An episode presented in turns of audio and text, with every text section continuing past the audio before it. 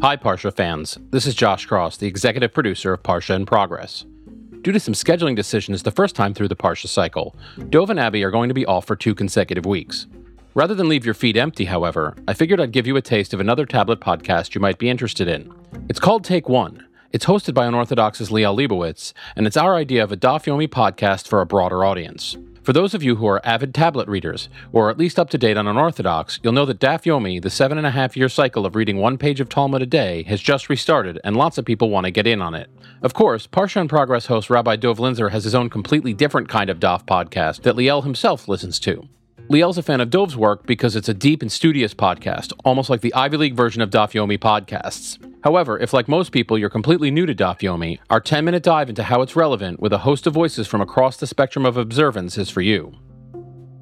The Talmud is basically the owner's manual for Judaism and is made up of two parts the Mishnah and the Gemara. The Mishnah, published around 200 CE, is the first major work of rabbinic literature and was the attempt to write down the oral traditions from the Second Temple period so they wouldn't be lost. The Gemara has two versions, the Jerusalem and Babylonian, and was written and published between roughly 350 and 500 CE.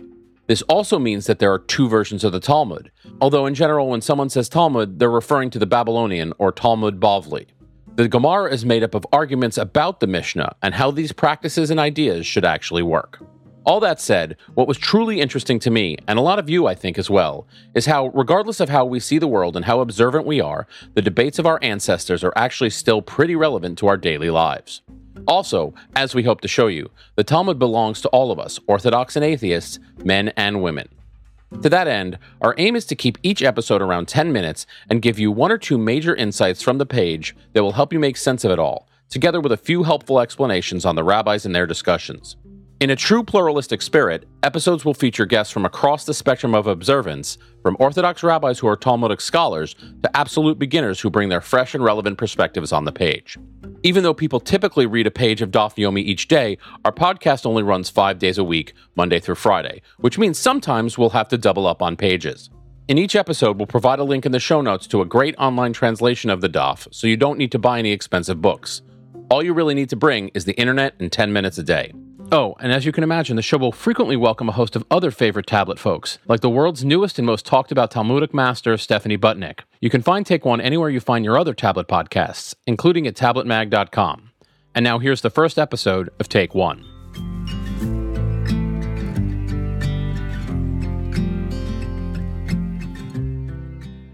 There's some books like War and Peace or Ulysses or In Search of Lost Time that a lot of us have always wanted to read, but are sort of intimidated by because they're big and complicated and long. If you're Jewish or interested in anything Jewish, that book for you is probably the Talmud.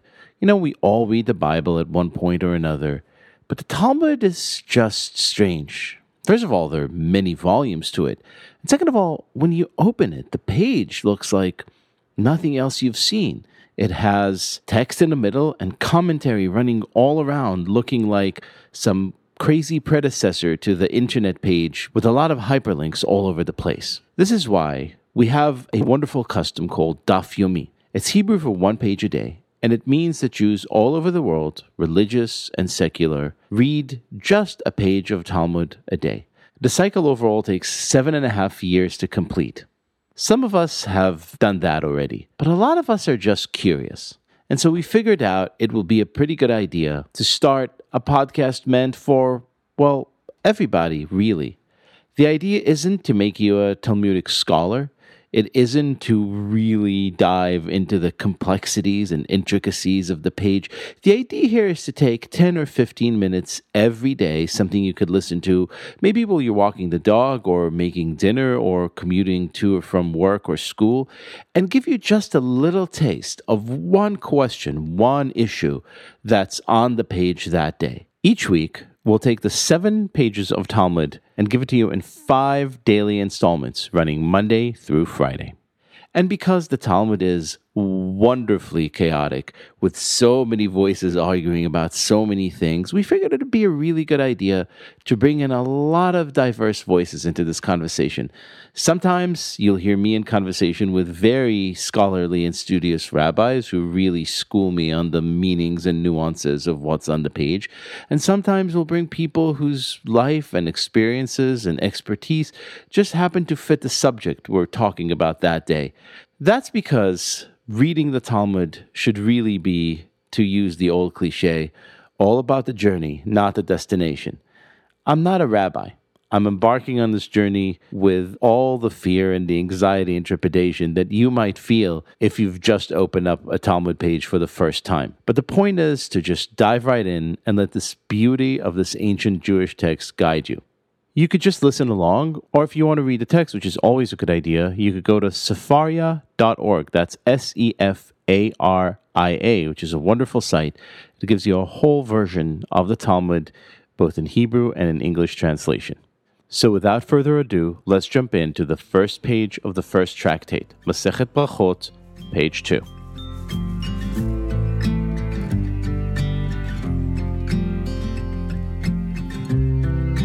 Hi, welcome to Take One. I'm your host, Liel Leibovitz, and today we'll be reading the very first page of the very first tractate, Brachot.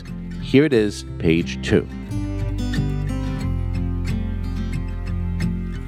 So, I could not imagine starting this audacious journey really with, with anyone else's rabbinic guidance. Hello, Rabbi David Bashevkin. Liel, what a joy to be sitting here together in front of our old friend, the Talmud.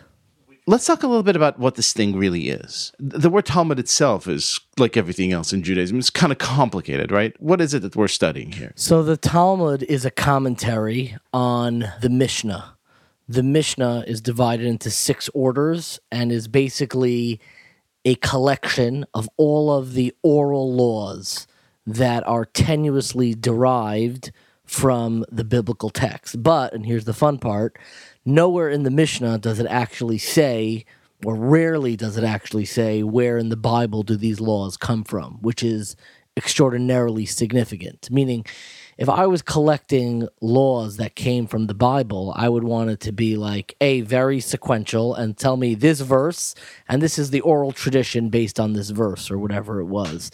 It, doesn't do any of that. There, it's it's detached. See, that's that's the thing that always um, kind of enchanted me, really, about studying Talmud because when you look at the background of this, right here are these rabbis called Tanaim, and they're and they're the first ones who are writing the Mishnah, which is the first compendium of oral law, um, and they're doing this more or less around the same time when the temple is destroyed, right? Exactly. And so and so here you are, and instead of living Judaism as it's been lived for generations. Uh, through worshiping at the temple, they realize they need to do something else now to preserve this religion because there's no more temple, right? The temple has just been destroyed. Uh, and so they go ahead and put it all in a book, which in of itself is a really radical thing, but not just put it in a book as in, well, here are the laws, because I think they realize that if you just put a book of laws together, people may or may not follow. But instead of doing that, they captured their arguments. The chaos of exile looms over every single page of the Talmud. you can still uh, like it, you, you you can see it the temple smoldering and in a temple world I guess things were more sequential, more obvious, more explicit in that prophetic world of the temple and every page of the Talmud, I mean just think of the English word when you call something Talmudic it's, you don't mean it as a compliment. It's not. I wouldn't even call it an insult. It means it's winding. It's complicated. It's not straightforward. That is that's reflecting the world of exile. And so, generation one, those Tanaim put together all these all these discussions in the Mishnah, and then comes generation two, right? The Amoraim. Yes. And they produce the Gemara, which is really what we're studying for the most part when we're studying Daf Yomi, which is commentary on the commentary. How, how's that different? The Talmud is basically the, a the elaborations of the Mishnah and like basically fleshing out some of those ideas, but it's also the give and take and the actual conversations. Uh, the analogy that I would offer is don't think of it like you're reading Supreme Court cases, but I heard this from my friend Chaim Saiman. Imagine you were stepping into the Supreme Court chambers as the judges are fighting with each other about how they're going to decide. That's the Talmud. It's not organized in a in a very sequential way. It's a lot of back and forth. It's very self-referential and even on the first page, they're already making reference to things that are all the way at the end. And it reflects this kind of orality you know, if you would write down, you know, a conversation, you would write down, transcribe a podcast. It, it's it could be fairly hard to follow. Uh, imagine doing that over centuries and then figuring out a way to compile it into a text. And so, before we even jump into into the first page uh, and and begin this journey, give us give us like one or two tips on on what kind of mindset do you need to be in as you begin your journey through Daf Yomi. I think it's yeah. I, I think there are there are two kind of dominating things. There's one mindset that you need for Talmud study, and there's another mindset that you need for Daf Yomi. And those are two separate things because Talmud is a text that's really meant to kind of be hovered over and mince around and, and have that patience and resilience to to flesh out each word. And Daf Yomi, which literally it's like a page a day, this is the fast track treadmill where you have to learn how to extract uh, those doses of meaning and purpose that that flash around the page. I think for Talmud in general, you need to have that appreciation of what mindset the Talmud's trying to cultivate. It's trying to cultivate an appreciation when meaning is not obvious and how to derive meaning in a non obvious world. I think that's the ultimate thing that the Talmud's trying to Not that we would know anything about living in a time where meaning is scant and right. I mean, but that's that, that that's what this is. You open up the page and imagine living in a world, if you can, where just you don't know who to trust, you don't know what's correct, and you need to construct meaning on your own. That's living in the minds of the Talmud. I think Daf Yomi is a different mindset. I think Dafyomi is that metronome, that beat, that cadence of starting to merge the rhythms of your day into the text itself and start to really live with the text. And building that cadence, I think, is the number one most important thing to survive. And so let's begin.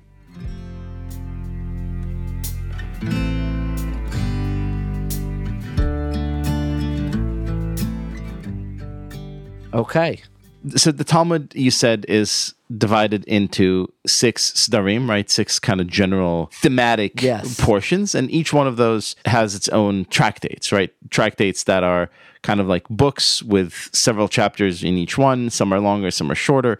Uh, that deal with a particular topic. The first one is brachot, deals with generally the topics of blessings and their correct saying, uh, time, etc. Yeah, like when you say blessings, and it starts with, uh, it really starts with the first commandment that you would have if you turned 13 on on this day or 12 and you became a bar or bat mitzvah.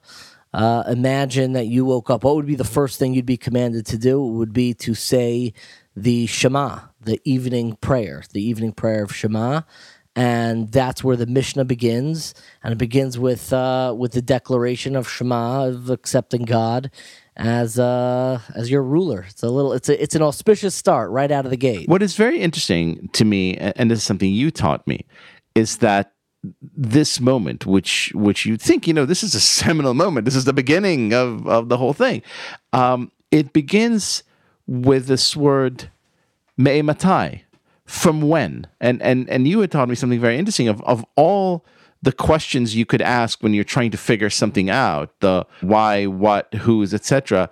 Beginning with when is not the most obvious choice. I think there's a great deal of significance and an undertone throughout the Talmud, going back to this as like an exilic text about the role of time and constructing meaning through time, which is why I believe this is such a significant and notable question. It doesn't begin with the question of where or what or even why. It asks me'ematai from when. It's almost checking the watch.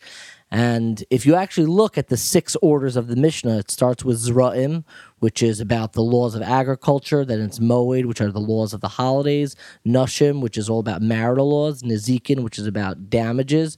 Kudshim, which is about sacrificial laws in the temple. And Taurus, which is about the laws of purity and impurity. If you take the first letter of each one, and the Maimonides already points this out, it spells the word Zman, meaning time, nakat was chosen.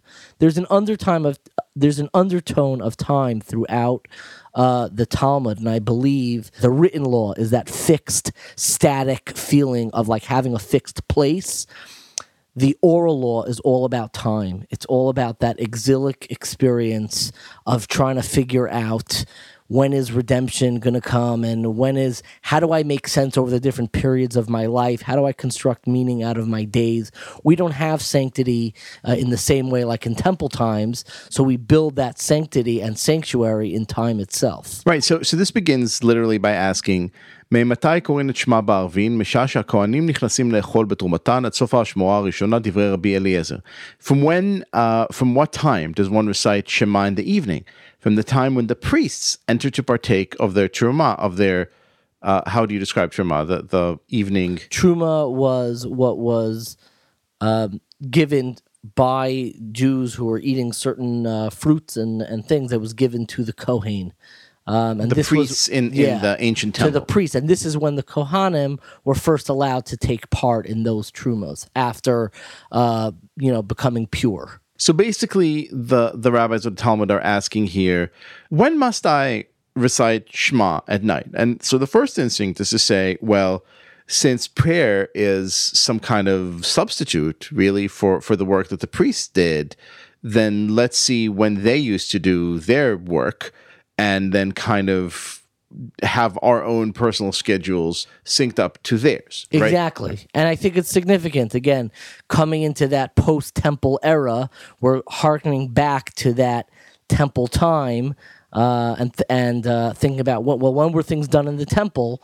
And now we're, uh, we're going to kind of sync up our daily schedule into that temple experience. Which which leads me to, to the thing that I always thought uh, was was the most kind of charming and, and poignant point of of this whole daf, uh, which is this. I, I will read now, um, and I'm reading, I should say, the Koren Talmud Bavli, the uh, Adin Steinsaltz oh, version. great one. Which is really, if you're looking for a good book, uh, there are links in this podcast to the Sefaria version online, which is fantastic. But if you want a real beautiful book with illustrations. This is a great model. So um, here here is a, a, tremendous bit of, of insight. So Rabban Gamliel cites several cases in support uh, of this claim, saying basically, look, you could do it all night long, right? Because all these offerings in the temple, they used to burn on the altar throughout the night. So really kind of take your time. And then uh, one other rabbi comes and says, "Well, well, look, you know, yeah, yeah, technically you could wait until dawn, but if so, why did the sages say that you could only say the Shema until midnight?" And it says, adam min ha'avira." In other words, in order to distance a person from transgression, which I found really incredible, right? I mean, r- literally, what the what the scholars, what the rabbis are saying here is okay, look, technically, if we say what you do here is just as the priest did in the temple, then yeah, you have all night. But here's, we know people. Here's what's going to happen. You're going to come home from work, going to be a little bit exhausted. You've worked all day. You're going to have a nice lunch, maybe a beer or two. You're going to say to yourself, I'm just going to sit on this couch for like two minutes, maybe watch Netflix for half an hour just to relax. I'll say Shema in a bit. Next thing you know, you've woken up, it's morning, and you fell asleep the whole night. So he said, like, we don't want to set you up for failure. Therefore, we will we will say that we will put this restriction on you, right? We'll say you, you have to do it until midnight because otherwise you may fall asleep. I, I always think, um, you know, when you when you step into that very legalistic thinking, so it's funny that it almost makes reference on the first page. So often, when you see people who are like very legalistic and very careful about every detail of halacha, you like if you took away that one little piece or started a half hour later, like what's the big deal? Like who who who actually cares? I think of that philosophical problem uh, that they say about a bundle of wheat. Like if you take off one piece of wheat from a bundle, it's still a bundle. Let's say you take away one more and one more. At what point does the bundle lose its bundle status? That's the same question. You know, a hair falls out. You're not bald. But I think that there's like a holistic point of view that comes out from this, which is like you need to protect the full system, which is going to require you to do more than the minimum. I think that's like a general outlook that overlays all of the very legalistic thinking. Because if you just do the minimum and we just tell you what the floor is, uh, almost like a reductionist legal theory, then you're going to be oversleeping and waving it off and you're going to be toast. And that's on page one that is telling you this. Like, we, we know how humans operate, we know how this works which I think is also a very good guideline for for modern readers, right? Because I think a lot of a lot of people listening to this podcast right now will probably approach a Talmud and say like, "This seems really kind of not particularly relevant to me because it's filled with all these laws that I don't observe." But but I think what it is here to show is that irrespective of the fact of whether or not you observe these particular laws, there's a very strong logic to this argument that tells you, right, you're human, and therefore your instinct is to slouch on that couch. Your instinct is Netflix and chill. Your instinct isn't to pursue higher planes. Your instinct isn't to kind of like, you know, aspire to higher spirituality. We're here to help. We're here to set these restrictions that may seem really weird at first, but are there to distance you from transgression, are there to point you in the right direction. I think on every page you're going to be finding things that challenge normal human inertia. And it's so interesting that it has that right in the beginning. I think that what Talmudic texts are doing is really it's introducing a new rhythm of thinking to an otherwise um, inert human mind that's just going to go in a different non spiritual or non aspirational dimension. And there's something very aspirational about legalistic thinking, something very normative about how the world could look right. if people operated this way. Well, uh, here's hoping that this cadence, this rhythm, would would make a difference in the lives of those listening. Rabbi Bashevkin, thank you so much. Such a pleasure to be here with you.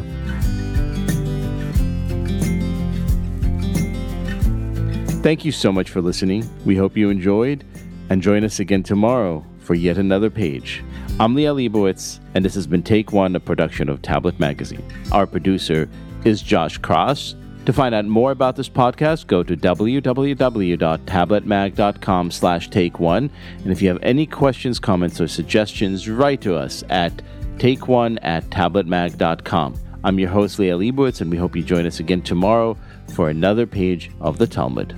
Shalom.